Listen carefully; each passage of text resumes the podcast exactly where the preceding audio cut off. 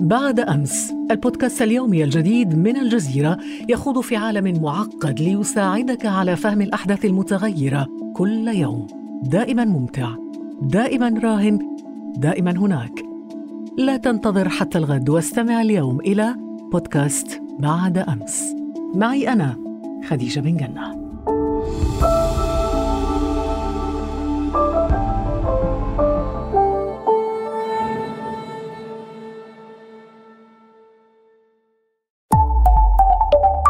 الجزيرة بودكاست. ارتكزت هذه الحلقة إلى البحث في المراجع والمصادر الموثوق بها وكتبت بضمير المتكلم لمقتضيات العمل الدرامي.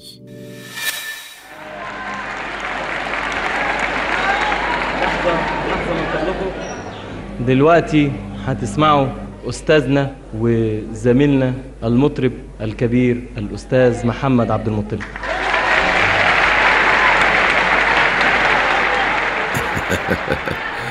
هذا عبد الحليم حافظ يقدمني إلى الجمهور في إحدى حفلاتي الفنية.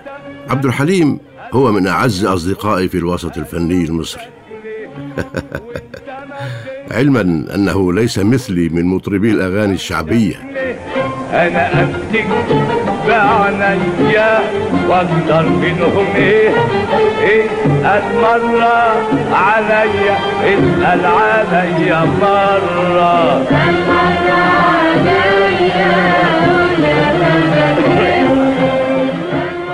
آه لم أصبح من أوائل المطربين في الغناء الشعبي الراقي في مصر إلا بعد مسيرة طويلة تعبت فيها كثيرا. حتى إنه خلال هذه المسيرة كدت أن أعتقل بداية الخمسينيات من قبل السلطات الرسمية. حدث الأمر بعدما حذفوا اسمي من حفل سيقام في دار الأوبرا في القاهرة. فغضبت ووجهت ألفاظا قاسية بحق مدير الديوان الملكي. فصدرت الأوامر للقلم السياسي باعتقالي. فما كان مني إلا تجنب البقاء في منزلي أو التجول واختبأت في منزل أختي. ولكن القدر ساعدني إذ إنه في ذلك الوقت حدثت ثورة يوليو التي أتت بجمال عبد الناصر للسلطة فألغي أمر اعتقالي. إيه دنيا مررت بظروف صعبة لكن صوتي القوي والمميز هو الذي فتح أمامي الأبواب المغلقة فوجدت عمالقة الفن يمسكون بيدي. ويطلقونني نحو الشهرة في عالم الغناء. هذا العالم الذي نصحت أولادي بالابتعاد عنه. أردتهم ألا يكونوا مثلي كشخص لم يتابع تعليمه. أردتهم أن يهتموا بالعلم ويبتعدوا عن عالم الفن وطريقه الصعبة. آه أمور كثيرة حدثت لي في حياتي فرافقوني لأخبركم بها.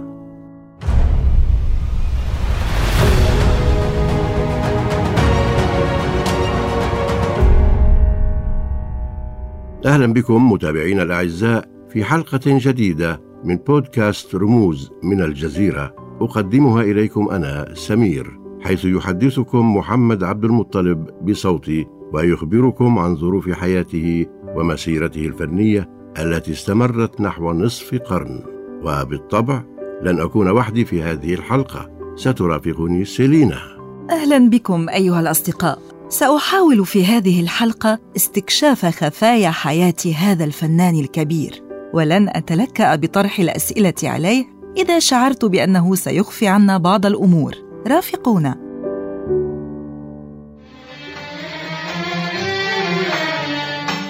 يا حاسدين الناس مالكم ومال الناس.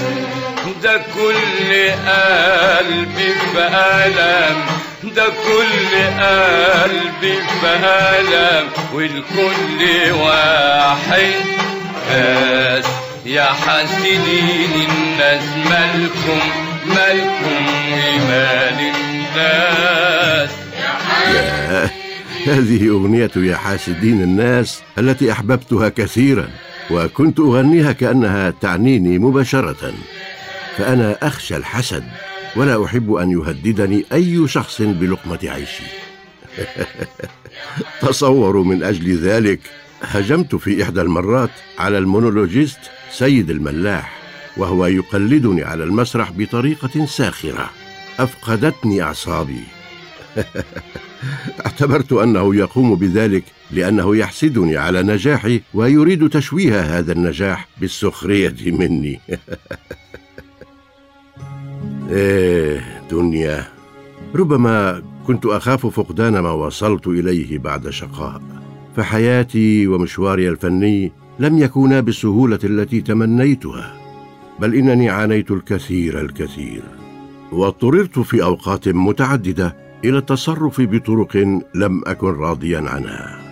أخجل أحيانا من نفسي عندما أتذكر كيف كذبت على والدي لأذهب إلى القاهرة لبدء هذا المشوار. نعم كذبت عليه.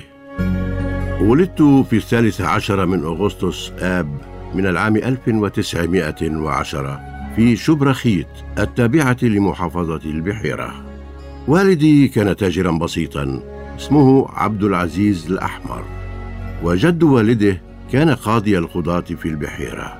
وقد سماني الوالد باسم مركب هو محمد عبد المطلب. هو نفسه اسمي الفني علما أنني عرفت أيضا باسم طلب. نحن خمسة أشقاء وشقيقتان وقد التحقت وأنا طفل بكتاب القرية لتعلم وقراءة وترتيل القرآن الكريم وحفظته كله. ولأن حجم صوتي كان كبيرا جعلني شيخ الكتاب أؤذن في صلاة الفجر بدون ميكروفون طبعا. فكان أبناء القرية يستيقظون على صوتي ليصلوا. لكنني كنت أشعر بميل نحو الغناء وكنت أحب الاستماع كثيرا إلى مطرب المنطقة حينها عبد اللطيف البنا. إيه رأيك في خفافتي؟ إيه رأيك في لطافتي؟ إيه رأيك في خفافتي؟ إيه رأيك في لطافتي؟ مش خفة شربات مش رئة دلكات إيه تسوى الجناهات جنب البرلانتي كان لي أخ يحمل شهادة بكالوريوس تجارة وسيبدأ العمل في القاهرة. كان عمري حينها أربعة عشر عاما عندما أقنعته باصطحابي معه.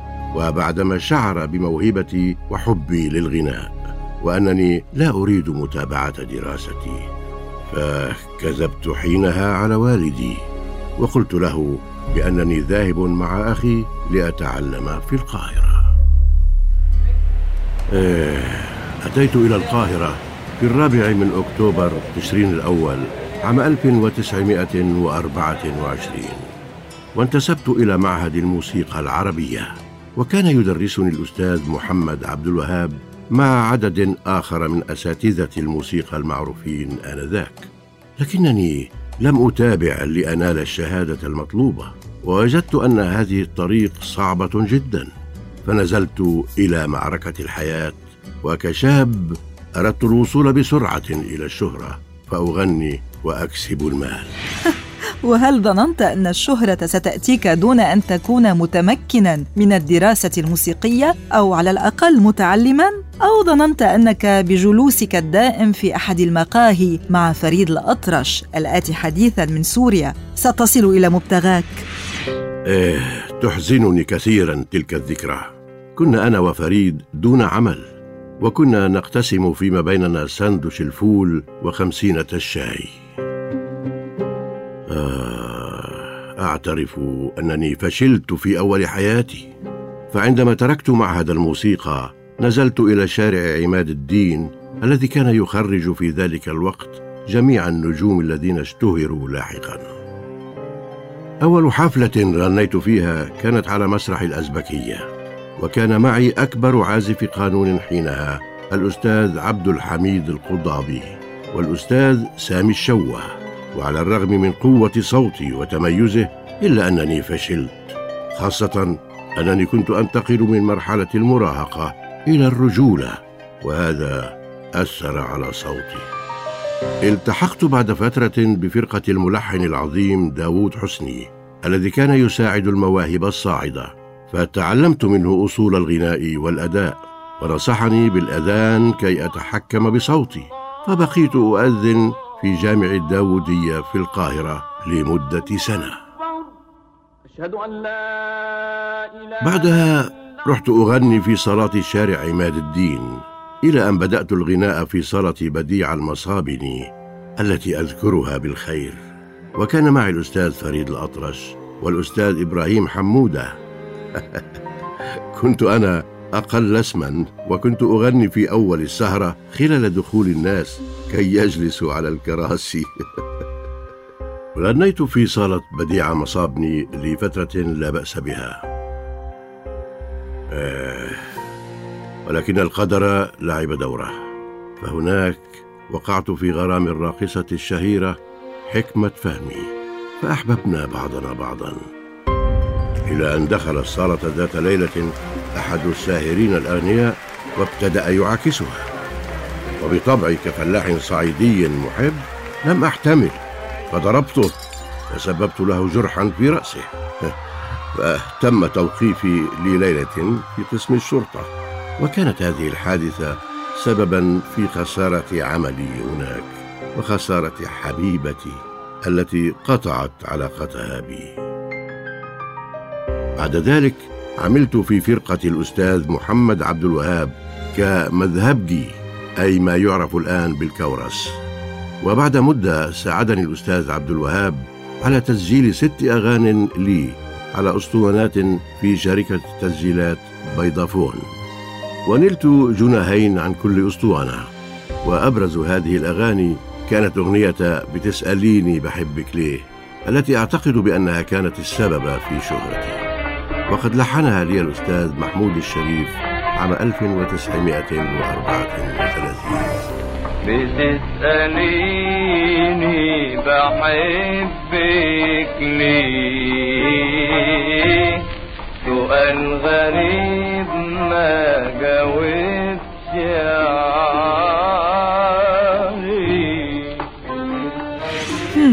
لكنك عندما غنيت هذه الأغنية في الإسكندرية غضب منك الجمهور وطالبك بالتوقف عن الغناء وأنزلك عن المسرح. ما أنا لسه جايلك بالفعل فبعد نجاح أغنيتي بتسأليني بحبك ليه سافرت إلى الإسكندرية للغناء على مسرح كازينو مونتي كارلو على الكورنيش. ولكن الجمهور بدا مستاء من سماع هذه الأغنية ولم يصفق لي وفوجئت بصيحاته أنزل أنزل بايخ بايخ. لكن بعد سنوات دعمني هذا الجمهور وشجعني وأبدأ إعجابه بالأغنية ذاتها التي رفضها في البداية.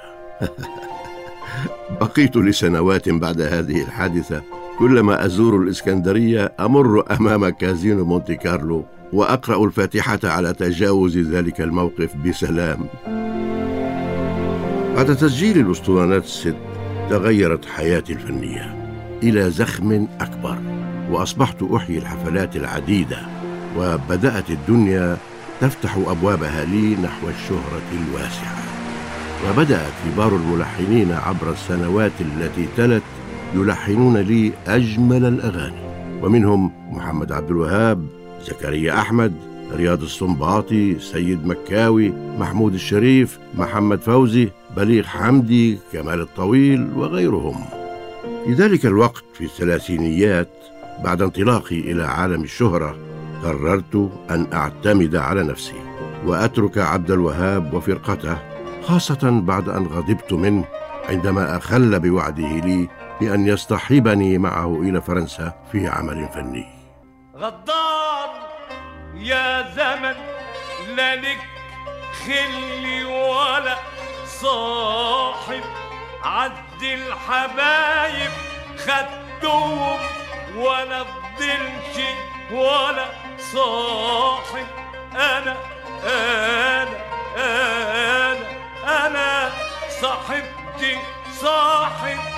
اتاني صاحبي من صاحب وصاحب اتنين. يا زمن ملوش صاحب. آه، في كل الأحوال لم يدم الفراق بيني وبين عبد الوهاب فمع مرور الزمن بت أحقق النجاح في مشواري الفني خاصة مع الملحن محمود الشريف.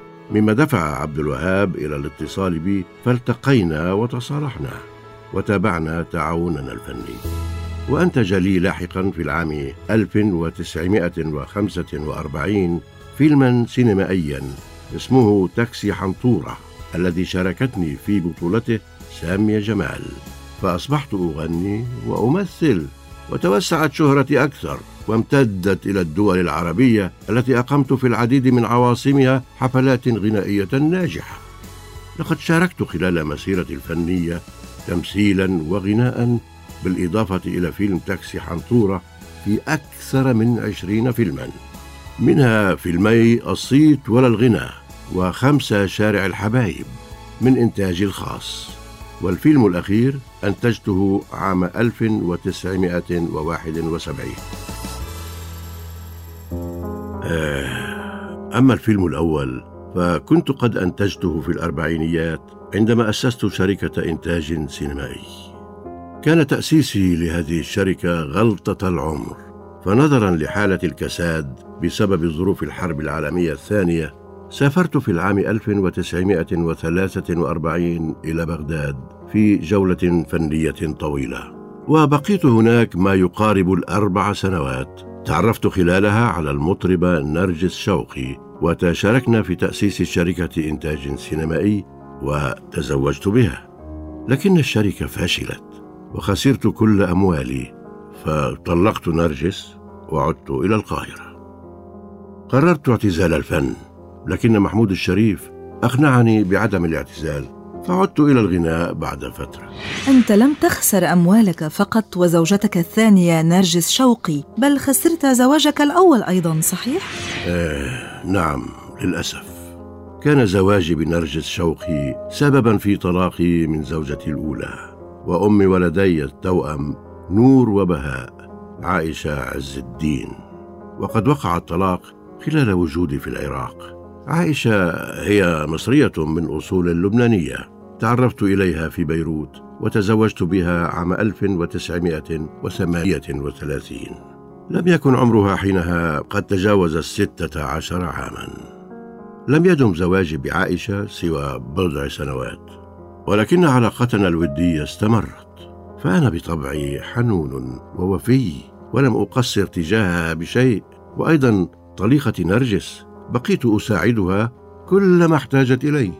زواجي الثالث كان بكريمة عبد العزيز شقيقة زوجة صديقي الملحن محمود الشريف. وقد أنجبت منها ابنتين سامية وانتصار. آه انتصار انتصار. انتصار التي توفيت في العام 1979 وهي في ريعان الشباب. وقبل زفافها بأسبوع.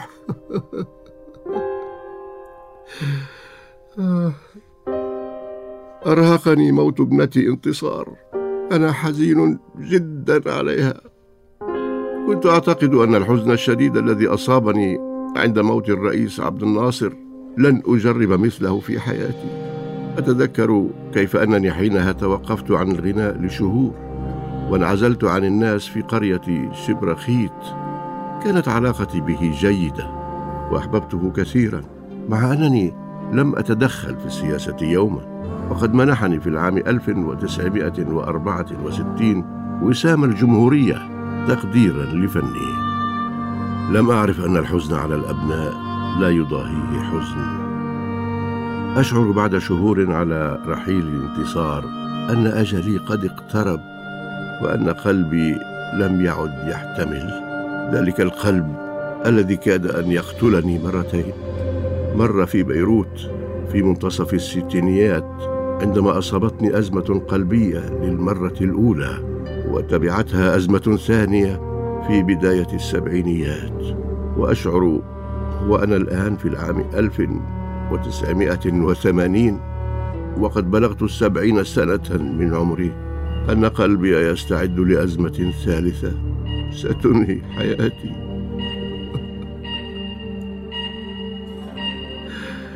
سأرحل عن هذه الدنيا والحزن يدميني. ولكن عزائي يبقى بوجود أبناء الآخرين غير انتصار. خاصة نور الذي عمل معي كمدير لأعمالي. منذ العام 1959 عندما كان في التاسعة عشرة من عمره. وما يعزيني أيضا تلك البصمة الفنية الفريدة التي تركتها في مصر والعالم العربي. فأنا قدمت نحو ألف أغنية وموال خلال نصف قرن من الزمن وكنت رائدا في الغناء الشعبي. وسيبقى العديد من أغنياتي يتردد على ألسنة الأجيال المقبلة وفي المناسبات مثل أغنية ساكن في حي السيدة التي لحنها المبدع محمد فوزي وأغنية رمضان جانا من ألحان محمود الشريف التي ترافق شهر رمضان الكريم كل عام. أهلا رمضان رمضان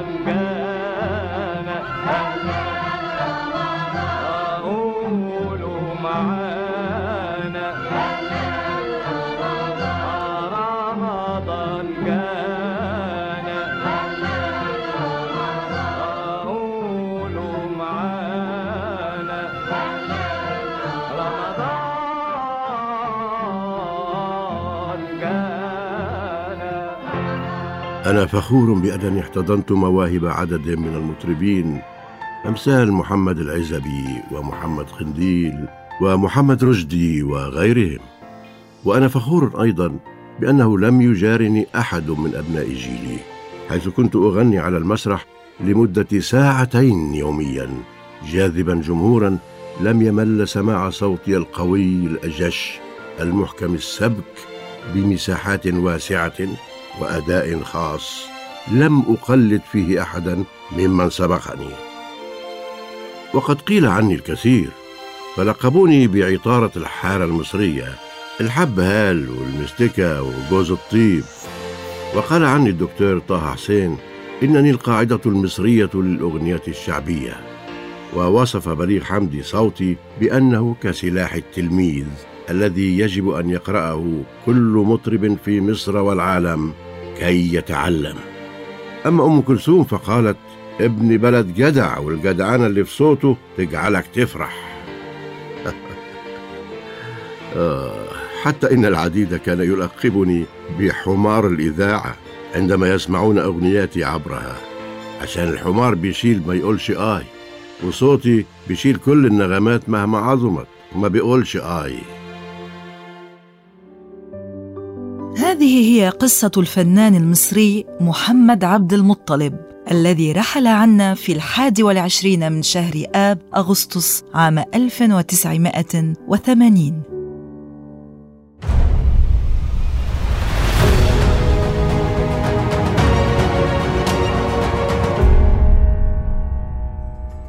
في الحلقة المقبلة من بودكاست رموز سنتناول سيرة رمز آخر رحل وترك أثره في حياتنا.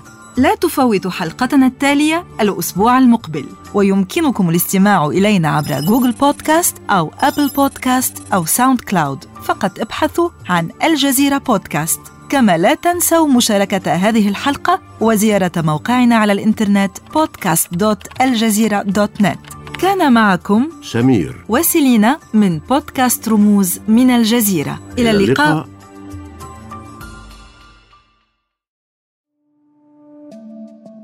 بعد أمس البودكاست اليومي الجديد من الجزيرة يخوض في عالم معقد ليساعدك على فهم الأحداث المتغيرة كل يوم. دائما ممتع دائما راهن دائما هناك. لا تنتظر حتى الغد واستمع اليوم إلى بودكاست بعد أمس. معي أنا خديجة بن جنة.